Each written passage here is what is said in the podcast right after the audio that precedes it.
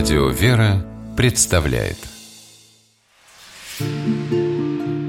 Места и люди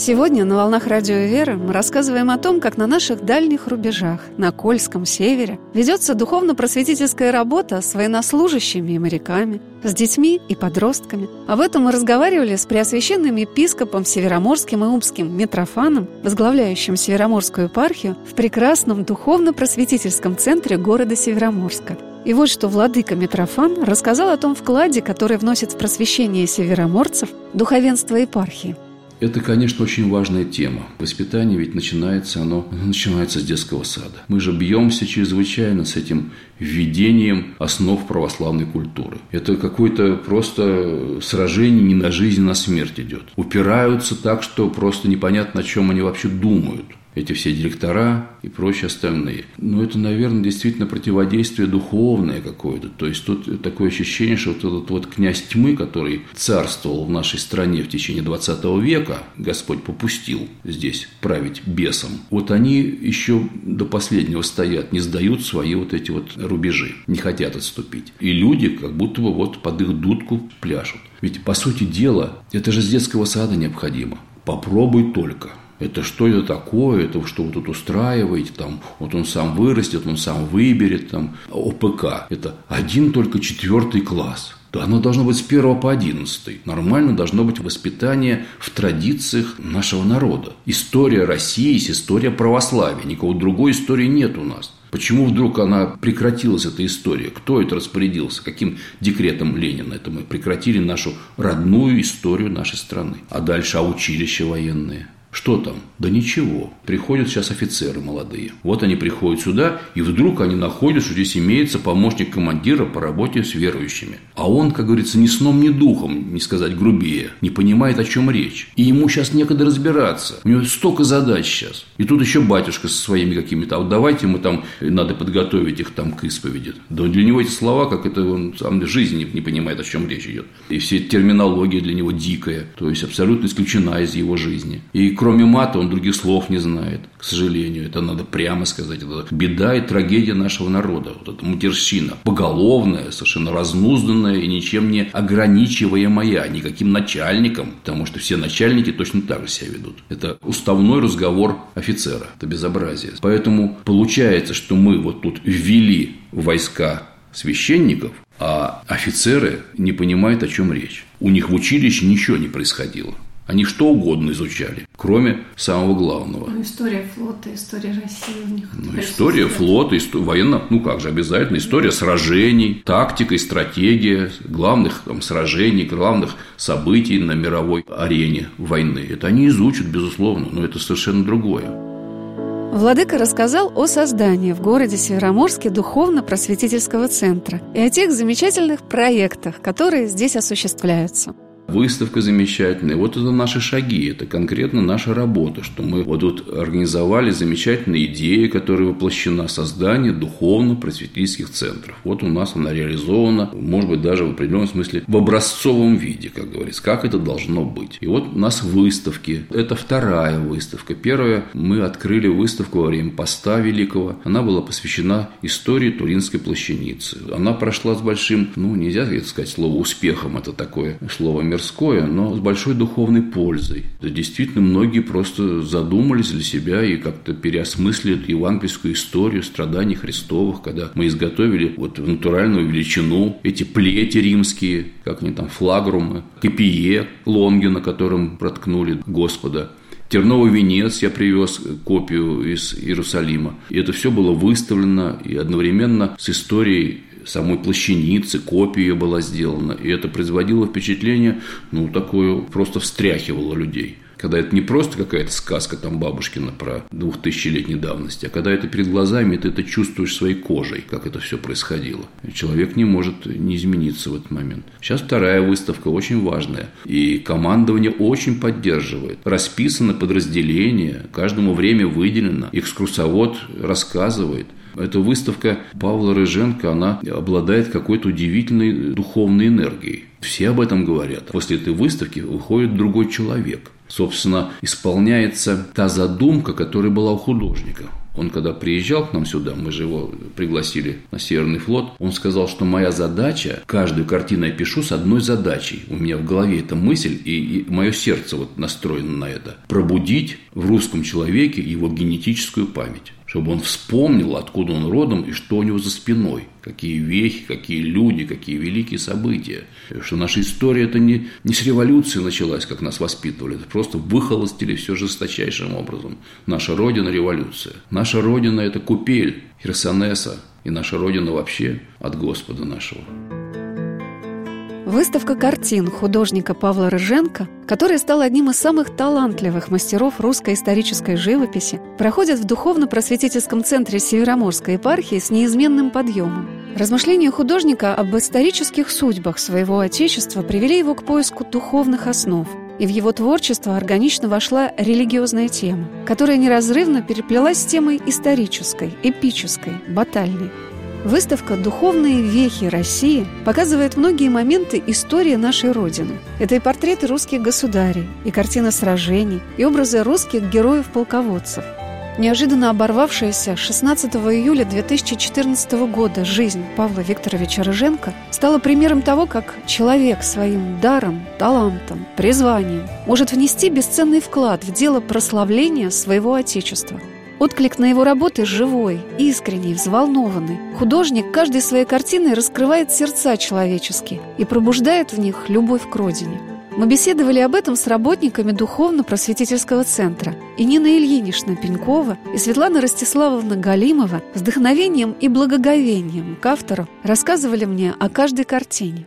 Эта картина «Калка», она была написана в 95 году. Художник родился в Калуге, и в 11 лет его взяли как одаренного ребенка при институте Сурикова. Он, как одаренный ребенок, там учился, но не поступил сразу же в институт, и два года служил в армии. А потом Илья Сергеевич Глазунов взял его в свою академию живописи военного без экзаменов. А это была его дипломная работа. 95 год он так отреагировал на чеченскую войну. У него была другая тема. У него была тема на евангельский сюжет, излечение расслабленного. Но была чеченская Чеченская война, и он искал такой же сюжет, когда страна с великим потенциалом воинским, культурным стояла на коленях перед горской разбойников. И вот он говорит, что я нашел такой сюжет в истории России, когда три князя Мстислава на реке Калки, когда половцы пригласили их помочь, вот нападение первое отражали татарские нападения, их пригласили принять участие, и вот они на реке Калки два перешли, один замешкался, вот Мстислав Старый, и потом им поклялись, что они оборонялись три дня героически, что ни одна капля христианской крови не упадет, они пошли на сговор с татарами, их связали, расстелили доски и три дня пировали, пока не передавили все. И вот здесь на этой картине мы видим, как Русь же была уже крещена, как вот Мстислав Старый, он стоит и уже понимает, в чем причина. Ведь художник призывает, как он говорил, я должен быть рассказ предварять моей картины, потому что это должен быть мостик в современность. Это для теперешних людей написано все, что пока мы, он призывал к единению, пока мы вместе едины, никто не сможет нас загнать под доски. А если нас растаскивают в разные стороны, это может случиться. И причем, как он говорил, что война имеет свойство возвращаться. Это же на территории Донецкой области было, теперь да, Луганская. И вот мы здесь видим уже крещенный князь, он стоит с крестом, и мы понимаем, что он понимает уже свою вину, в чем это было. Они же были нацелены не национальные интересы, а на свои какие-то. Нина Ильинична и Светлана Ростиславовна рассказывали о том, как современно звучат сейчас для зрителей сюжеты картин художника Павла Рыженко, который говорил о своем творчестве так я предлагаю людям еще раз взглянуть на наше неоднозначное прошлое, полное трагических событий, в которых во всей полноте проявился великий дух нашего народа. Понять, что мы не серая масса, не так называемый электорат, а народ с богатой историей и самосознанием. Мне хочется верить, что я предлагаю людям альтернативу массовой, мишурной культуре, которая заставляет нас забыть о главных вопросах бытия. А здесь у нас Невская битва, вечер Великого дня. Александр после сечи сидит, вытирает свой боевой меч. Его слова «Кто к нам с мечом придет, тот от меча и погибнет» вытирает запиской, которую написал Бергер Магнусон. Он в ней написал «Если можешь, сопротивляйся» знай, что я уже здесь и пришел пленить землю твою. И вот победа была за нами, потому что Александр Невский уже понимал тогда, что Бог не в силе, а в правде, и за его спиной была Русь, но он сидит на берегу Невы и видит лодки дракары, одна из них епископская. То есть враг, который пришел, шведы тогда пришли со вторым крестовым походом, они пришли не просто, как татаро-монголы, ограбить, а пришли навязать свою веру католическую. Мне очень понравилась картина, которая называется «Победа Пересвета». В ней художник изобразил монаха Троицы Сергиевой Лавры после первой шибки Куликовской битвы с татарским воином Челубеем, которого Пересвет опрокинул своим ударом с коня. Не сомневаюсь, что эти зримые картины русской истории, когда зрители сопереживают каждому событию, например, когда святой преподобный Сергий Радонежский благословляет святого благоверного князя Дмитрия Донского на битву, имеют очень большое воспитательное значение для наших детей. Сергий Радонежский, его благословение имело очень большое значение – потому что стали стекаться ополченцы к Дмитрию Ивановичу. Мало того, он своим прозорливым умом, он понимал, что предстоит битва воина Христова с князем тьмы. И он Дмитрию Ивановичу дал как закваску двух воинов – Пересвета и Ослябию. И вот мы видим вот эта картина «Победа Пересвет». Здесь мы видим великий дух воина, потому что наш воин Христов сразился с великим воином Азии. Челубей, он же был монах тибетский, он обладал практикой воинского искусства Бонпо, и по их понятию он был бессмертный. И для них это было просто невероятно что бессмертный может быть повержен.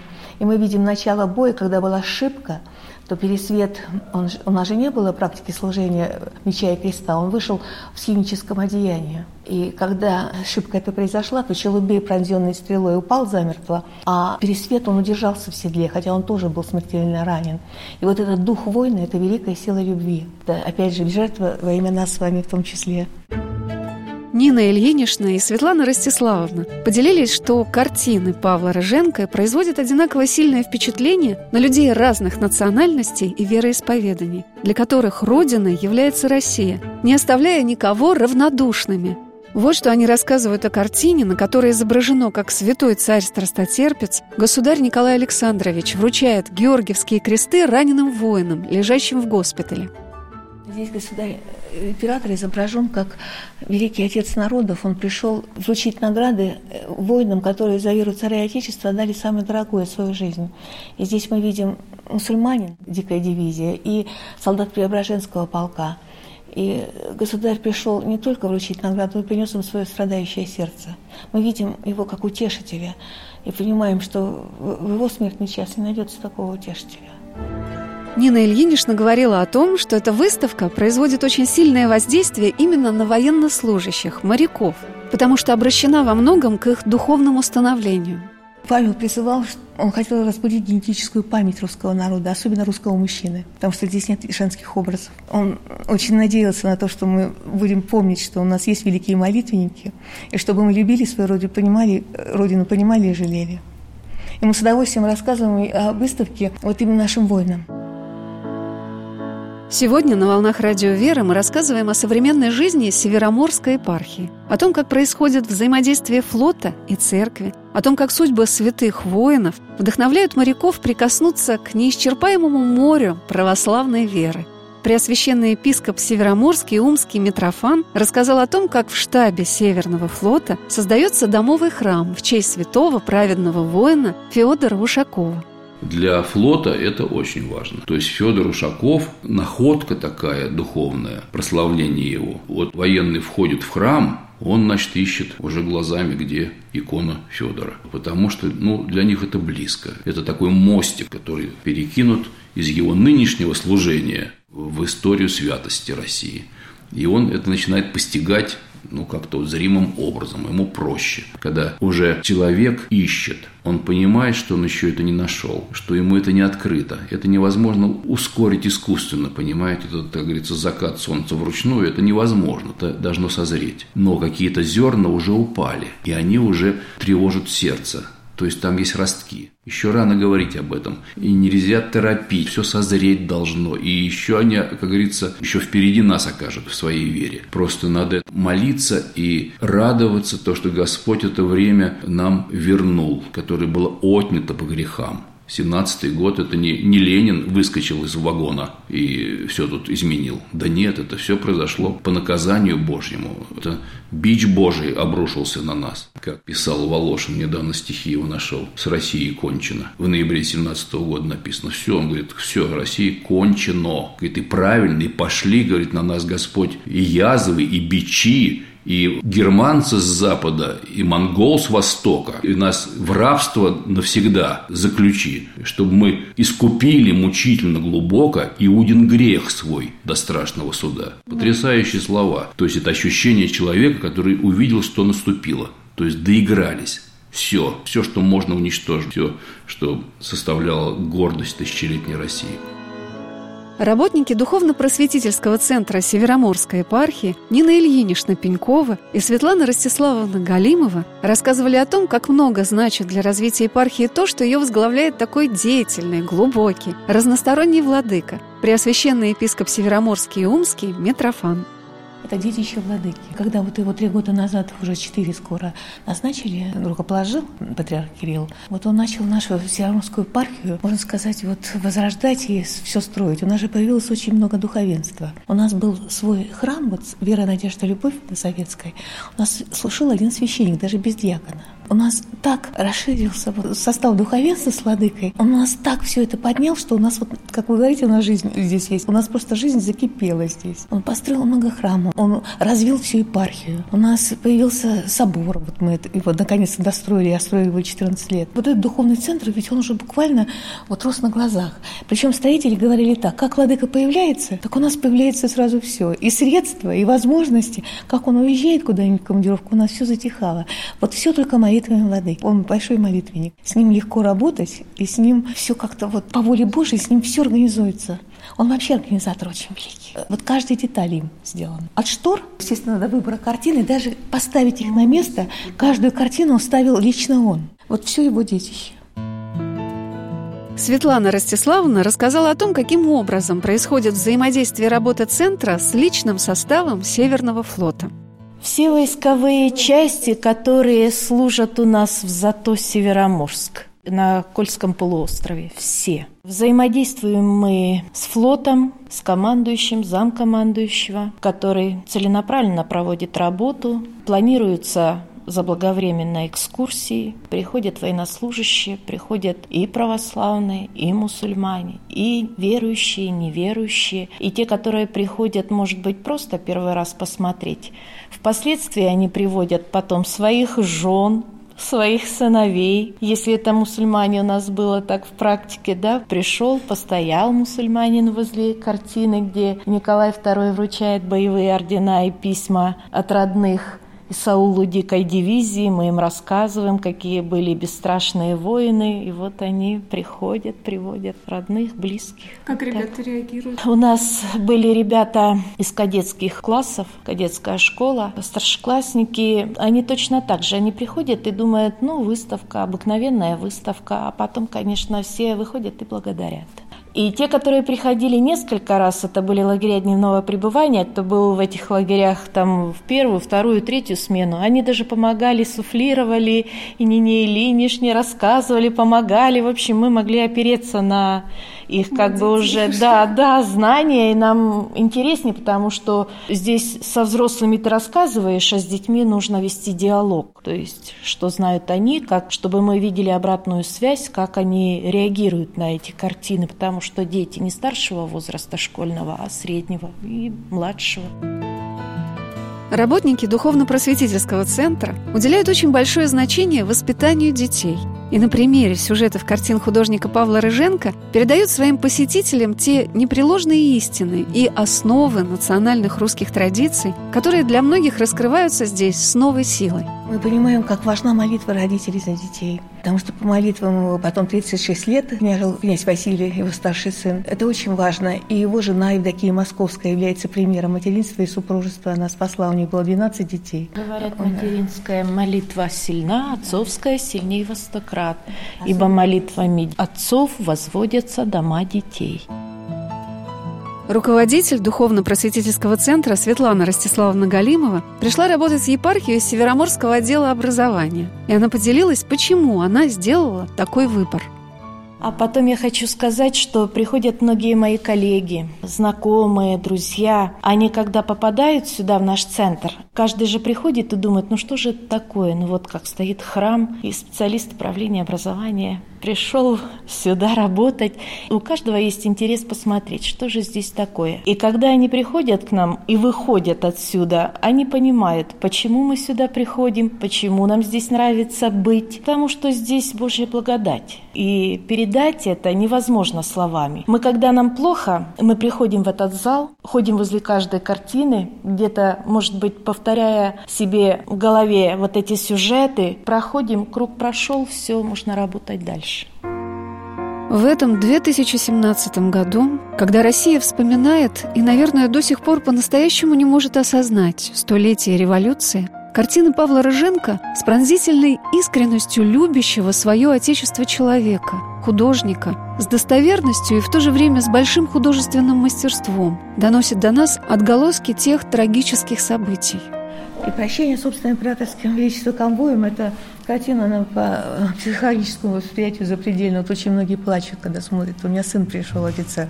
Он говорит, мам, мне больше всего она запомнилась. Когда государю позволили попрощаться со своим личным конвоем, он каждого знал. Он каждому дарил подарки на Пасху. Говорят, лично Христос. И вот когда он прощался уже вот с ними, смотрел им в глаза, и мы видим, как здесь уже красные банты, и он остался потом совсем один. И написал повсюду предательство, измена, Всюду обман. ложь, да. предательство и обман. Роман.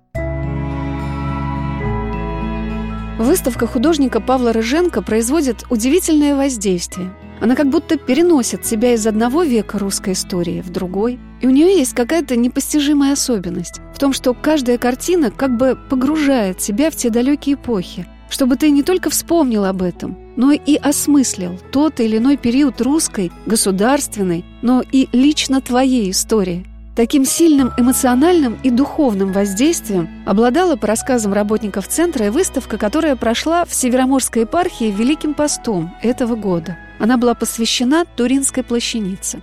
Я работаю только полгода, но вот за полгода, что было проведено специалистами духовно-просветительского центра, это, конечно, выставка первая, которая открывала работу Туринская, нашего... Туринская. Да, сначала была выставка икон. Потом была замечательная выставка «Туринская плащаница». Здесь ничего не проводится в центре без вложения души и всех сил людей, которые хотят вот э, провести что-то. И даже выставка, когда люди приходили, они многим становилось плохо, не могли вот находиться. Тяжело передать словами, потому что многие выходили со слезами, и настолько сильное было такое такое присутствие Духа Божьего, поэтому очень сильная была выставка, умело ее организовали специалисты.